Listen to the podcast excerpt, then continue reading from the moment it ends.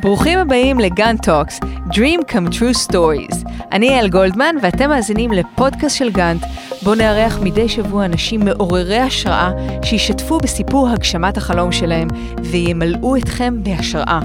החזון שלנו הוא לא להפסיק ללמוד לעולם, כדרך חיים המעודדת צמיחה, התפתחות ולמידה אינסופית.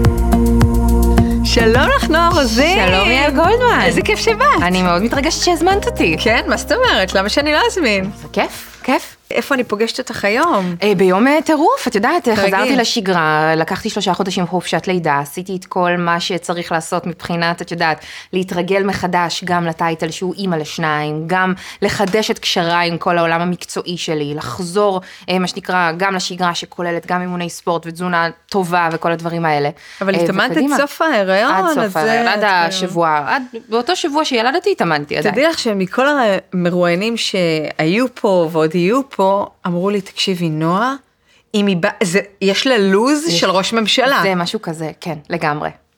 איך, למה? אה, פשוט סידור מראש, את יודעת, אני עושה הרבה דברים, אני קוראת לעצמי לפעמים אה, תמנון, אה, כי כל יד עושה משהו אחר, אה, ופשוט, את יודעת, כל עוד אני, איך את מספיקה?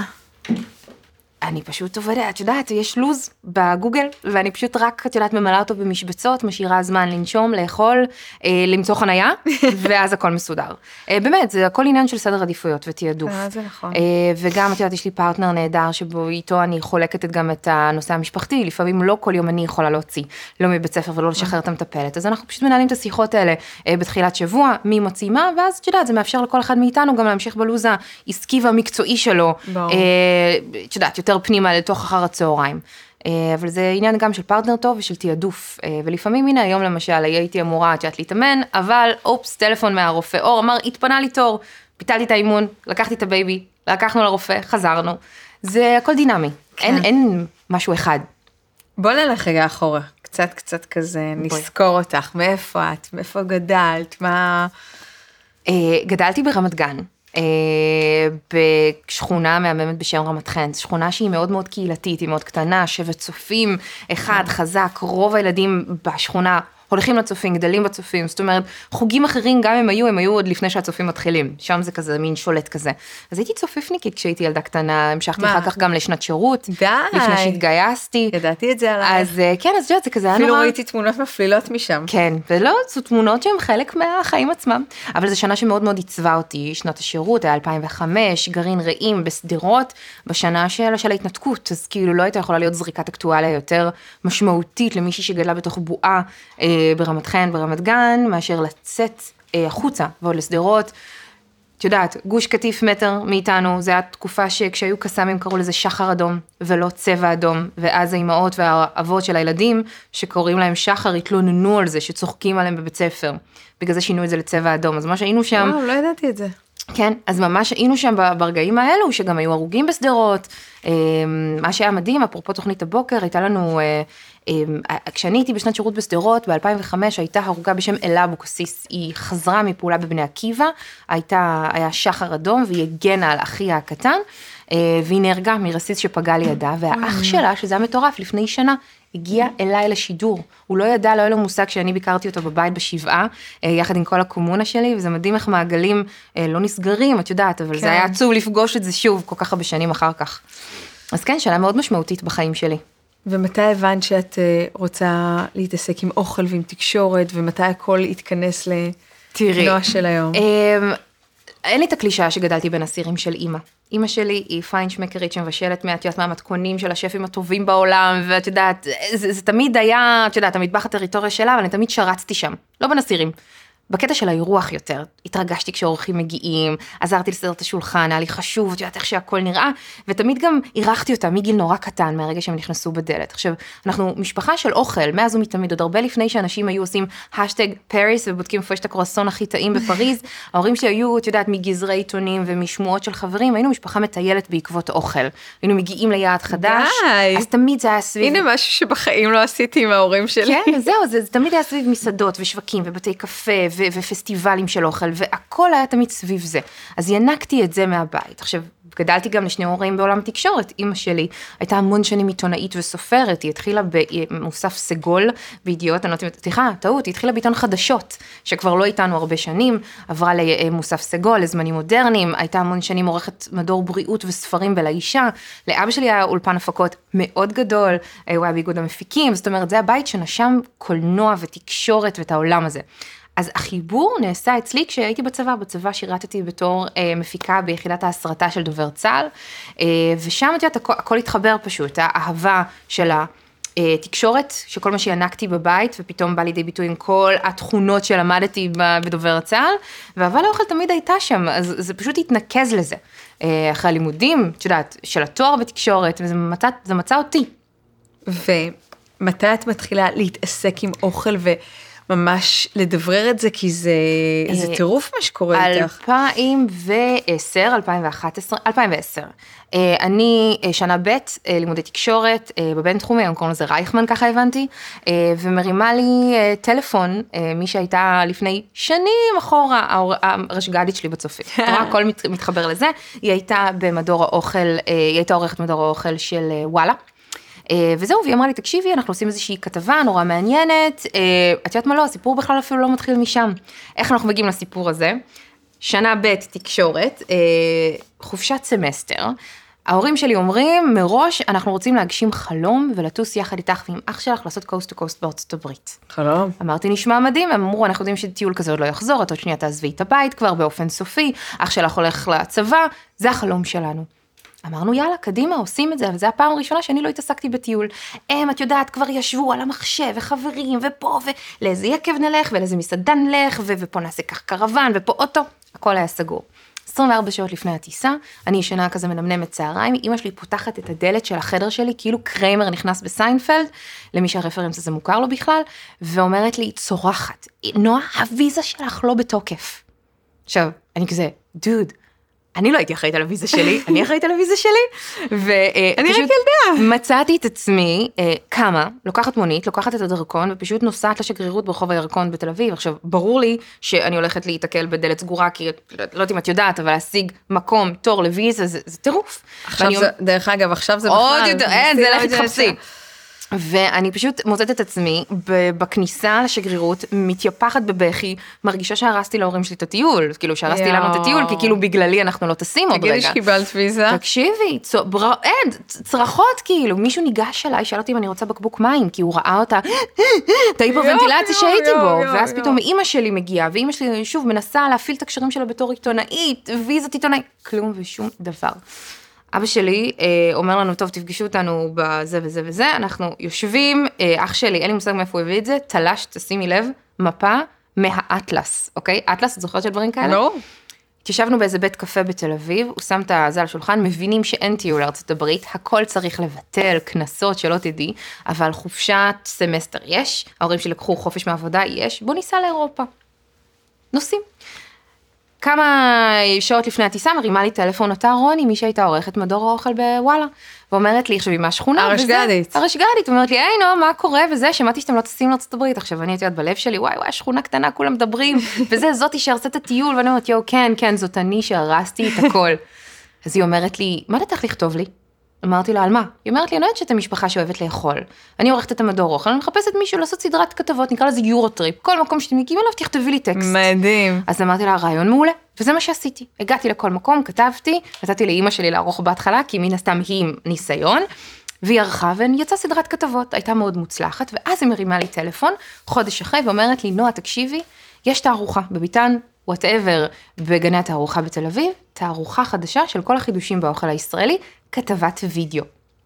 עכשיו, אני לוקחת אותך ל-2010, וידאו היה דבר חדש באתרים, לא היה דבר כזה, אף אחד לא חשב לשים פרסומות בהתחלה, לקח לזה שעות עד שזה עלה בכלל, לא, נכון. זה היה חדש.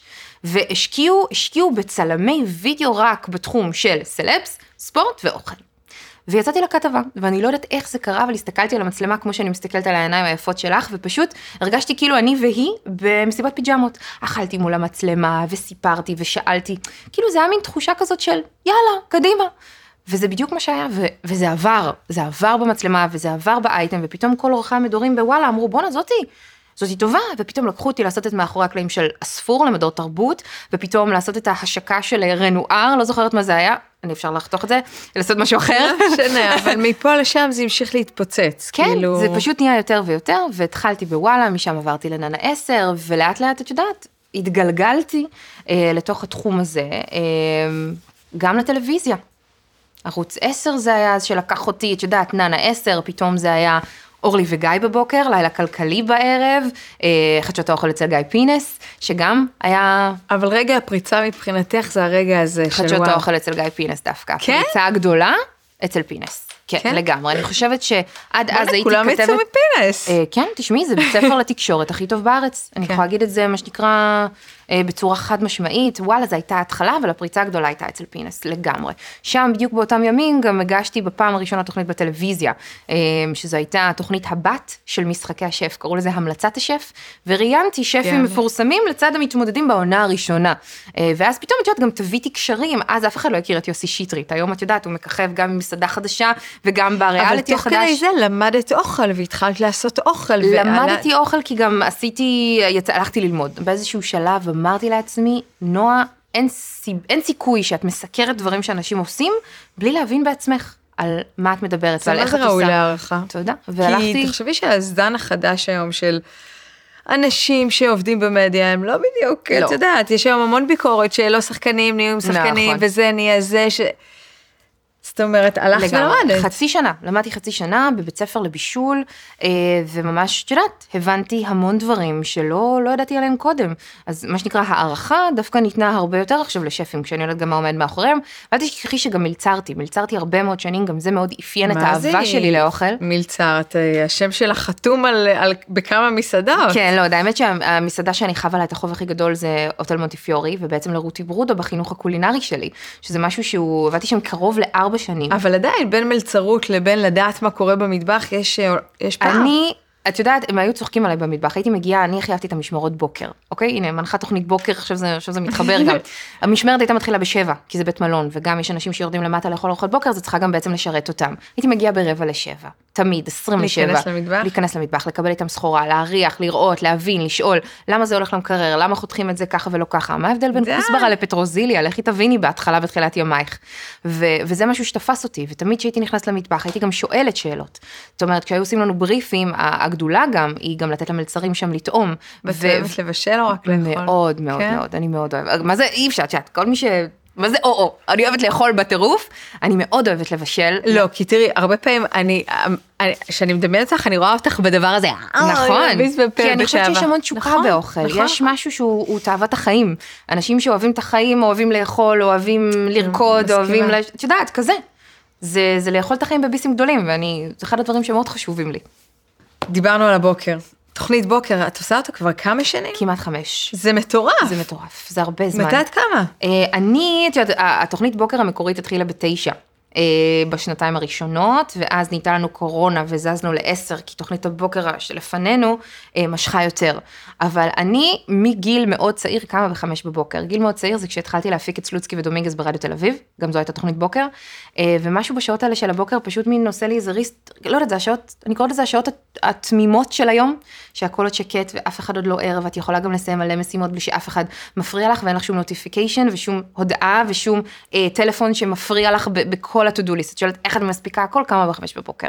עוד הרבה לפני מועדון החמש בבוקר והספר בדיוק הזה. מה שבאתי לשאול אותך. הרבה לפני, מדברת איתך עשור לפני הספר. הבנתי שיש בשעות השקטות האלה, אצלי יש peace of אבל mind. אז מה, בשמונה תשע בערב את מתרסקת? אה, בעיקרון אסור לי לשבת, כאילו זה שאני יושבת זה לא טוב, אני נרדמת, אבל אה, כן, את יודעת, אה, לפעמים כן, את יודעת, יש ימים של, שצריך, צריך. יש השקות, יש אירועים, יש מסעדות חדשות, אז אני כן מושכת. אבל אה, כן, אני, תשאלי אותי, אני מעדיפה לישון מוקדם, כן, אני חושבת שההספק שלי הוא הרבה יותר גדול שאני קמה מוקדם בבוקר. בוא'נה, אבל את נורא כזו dedicated, עושה את העבודה, עושה את המשימות, עושה, מה, ש- זה, זה כאילו, את, את, את, אני, אני המנכ"ל של העסק שלי. את מכונה משומנת, מה? אבל, אבל תחשבי על זה, אם נגיד 2020, שאת עצרה את כולנו, וכל אחת כיוונה לאיזשהו, לדבר הכי קרוב אליו, אז אצלי זו הייתה יצירתיות. 2020 עצרה את העולם ואני יצרתי. לא הפסקתי ליצור תוכן. 2021 נכנסה, שכולנו קצת התרגלנו לנושא הזה של הקורונה, ואמרתי, זו השנה שאני הולכת להשקיע בעסק שלי, להבין מי נגד מי, מבחינת, מבחינה עסקית, מבחינה אסטרטגית, מבחינה טקטית, וממש הפכתי להיות המנכ"ל של העסק שנקרא נועה רוזין, אה, והתחלתי להבין הרבה יותר, אז זה נראה לך, את יודעת, שכאילו אני הכי טה טה טה, זה עבודה. ברור. זה עבודה, וזה משהו שהוא, את יודעת, הוא ממלא לי את היום, ואני... אני יכולה גם להגיד לך, אה, ב... באמת, בשיא הכנות, אני חושבת שאת אחד האנשים שעושים את זה בצורה הכי מדהימה שיש. זאת אומרת, אני מסתכלת על הסטורים שלה ואני אומרת, וואו, היא יודעת לעשות עבודה, אני מעלה על הדרך, כותבת איזה משהו, זורקת את זה, לא. היא תעלה את ההתחלה, את האמצע, את הסוף, היא תכתוב, היא ת...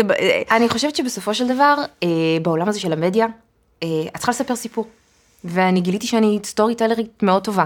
אם נוריד שנייה את כל המאפניות מה buzzword הזאת שנקראת storytelling, שכל אחד זורק לאוויר. ברור. אבל גיליתי א' שאני טובה בזה, ואני גם אוהבת את זה.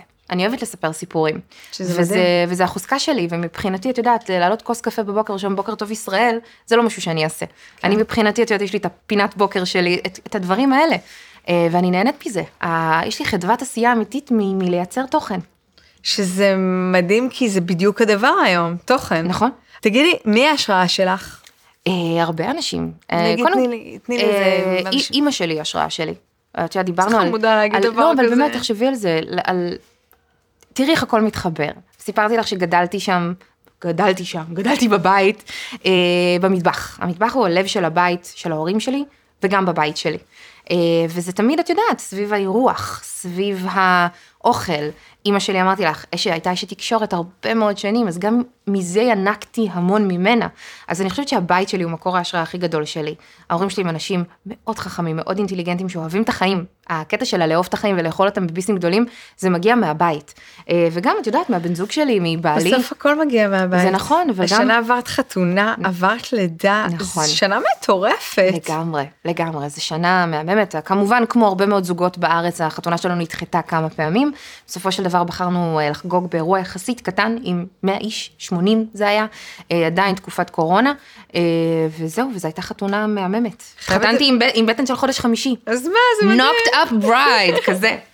תגידי רגע, אני חייבת לדבר איתך על איזה פוסט שהעלית שעשה באמת באמת באמת המון המון רעש. על כל הסיפור של לא להצליח להעניק ובייבי בלוז. ו... אה, זה לא, ש... זה לא לא להצליח להעניק, אני הבנתי באיזשהו שלב שאני חווה מה שנקרא בשפה המקצועית דיספוריה של הנקה. זאת אומרת, ההנקה הצליחה, אבל אני לא הצלחתי אה, נפשית. זאת אומרת, זה יצר אצלי איזשהו סוג של עצבות, אני מאוד נזהרת להגיד דיכאון, כי דיכאון זה משהו קליני וזה לא משהו שאני חוויתי, אבל הבנתי מהר מאוד, ש... כאילו בעזרת כמובן יועצת ההנקה המהממת שלי, אה, שפשוט זה, זה יוצר אצלי את הדבר ההפוך, יש מסתבר אחוז מסוים של נשים, שבמקום שזה ישחרר אצלם את ההורמונים של האהבה ושל ההתחברות, אצלי זה יצר משהו הפוך. וברגע שהבנתי את זה, גם בהנקה וגם בשאיבה, הבנתי שזה מה שנקרא, פה, פה, פה הסתיים, אה, הסתיים הטקס, ומה שנקרא, תם שידורנו. כן, וזהו, ובזה לא, זה נגמר. אני מאוד מזדהה, גם. אני חוויתי חוויה דומה, וזה היה לי מאוד קשה לשחרר את הדבר הזה, וזה בא עם המון דמעות, אה, המון דמעות. אני חייבת להגיד לך שמהר מאוד אצלי לא היה רגשות השם על הדבר הזה. ניסיתי, אה, בפעם הראשונה לא הצליח לי, אה, בפעם, כאילו בילד הראשון לא הצליח, ניסיתי, ראיתי שאני מצליחה, ראיתי שזה עושה לי לא טוב, נקסט. אנחנו חיים פה ביותר מדי קונספציות של, של אשמה, בלי שום סיבה. את יודעת, ואת מכירה את, כן, את המשפט, אבל... אימא מאושרת, ילד מאושר? נכון, קל להגיד, קשה שזה. לעשות. אני אומרת לך שאותי זה תפס במצע, הייתי גמורה, הייתי נכון, בן אדם גמור. אני משערת, אבל, אבל כמה חדווה חזרה לך לחיים ברגע שהבנת שכאילו צריך לשחרר את רגשות האשמה.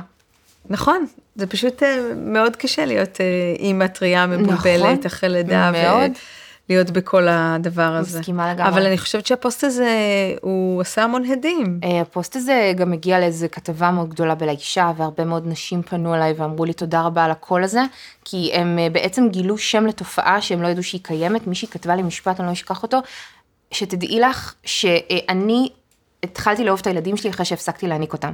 יואו. שזה משפט מאוד חזק והוא מאוד משמעותי.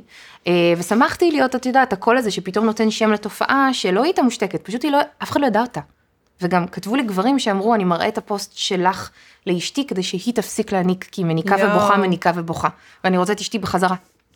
אז זה, זה מה שנקרא, שמחתי לעזור. ממש, בכלל, אני מרגישה באופן כללי שיש הרבה נושאים שקשים לנשים ואנחנו לא מספיק מדברות עליהם. הם לא, הם לא מספיק בחוץ וזה מבאס, ואני שמחה שיש נשים שלא מתביישות ושמות את הדברים כן? ונותנות במה לתחושות, כי ברגע שזה לא רק שלך, אז זה, זה הגיוני וזה טבעי וזה עוזר. צרת רבים, מה שנקרא. לגמרי. מה החלומות? מה הלאה?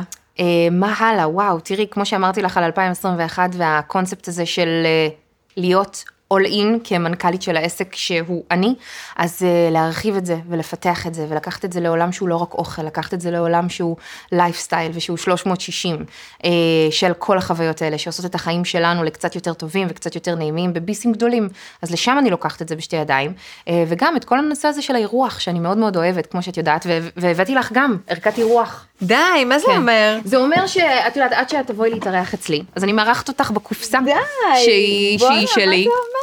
כן, שזה כל הדברים הקטנים שמבחינתי הם אירוח מושלם, אז הבאתי לך כאן... אני בהלם, איזה מתוקה, אני צריכה להביא לך, את אישה אחרי לידה. אז הבאתי לך קוקטייל, את אה, קוקטייל נגרוני, שהוא, שימי לב, איפה הוא? כאן, הוא מהחתונה שלנו, משהו שהוא בוקבק במיוחד לחתונה. כל האורחים שלנו קיבלו אותו עם הפינגווינים, את רואה? רשום פה שהוא בוקבק לחתונה שלנו. אני בהלם. ושתי כוסות יפהפיות לשתות את זה. שתי גבינות שאני מאוד אוהבת, אחת גרוייר משוויץ ועוד אחת... יואו, נועה, you're too good to be true, אני לא מבינה מה זה בחורה הזו, באמת. ועיבת תאנים מהממת, שחברה שלי הכינה.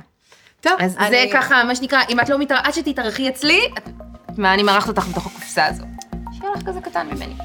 נגרון היום בלילה. נועה, מה זה תודה? בעבר. שיהיה לך... באמת, רק תמשיכי לעשות ולפרוח וזה, ותודה שבאת ואין עלייך.